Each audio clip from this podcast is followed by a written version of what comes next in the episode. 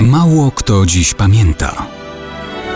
Datownik historyczny prezentuje Maciej Korkuć.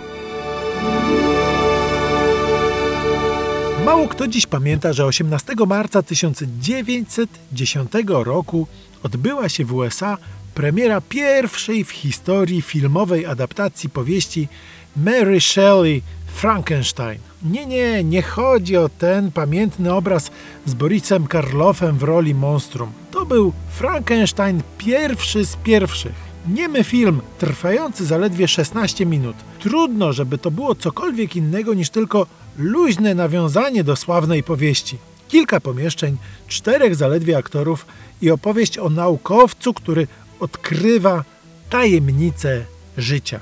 Monstrum rodzi się wskutek zaplanowanych reakcji chemicznych w kotle skrywanym za drzwiami pancernej niby szafy.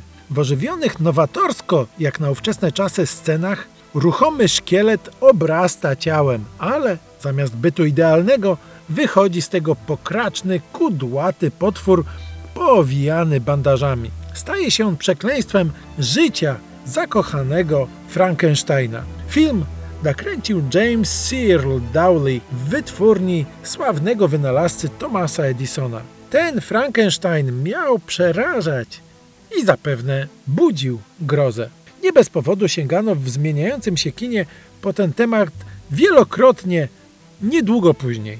Już w roku 1915, już w 1921 po raz kolejny oraz w 1931, kiedy powstał właśnie ten film z najsłynniejszym wcieleniem Borisa Karloffa w rolę monstrum. Zaczynały się wówczas lata 30.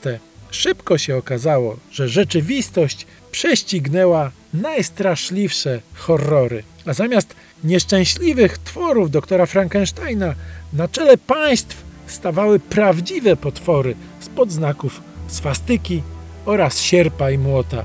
XX wiek pod tym względem był niestety dosyć obfity, a jak pokazały ostatnie tygodnie, prawdziwe monstra wciąż rządzą niektórymi państwami.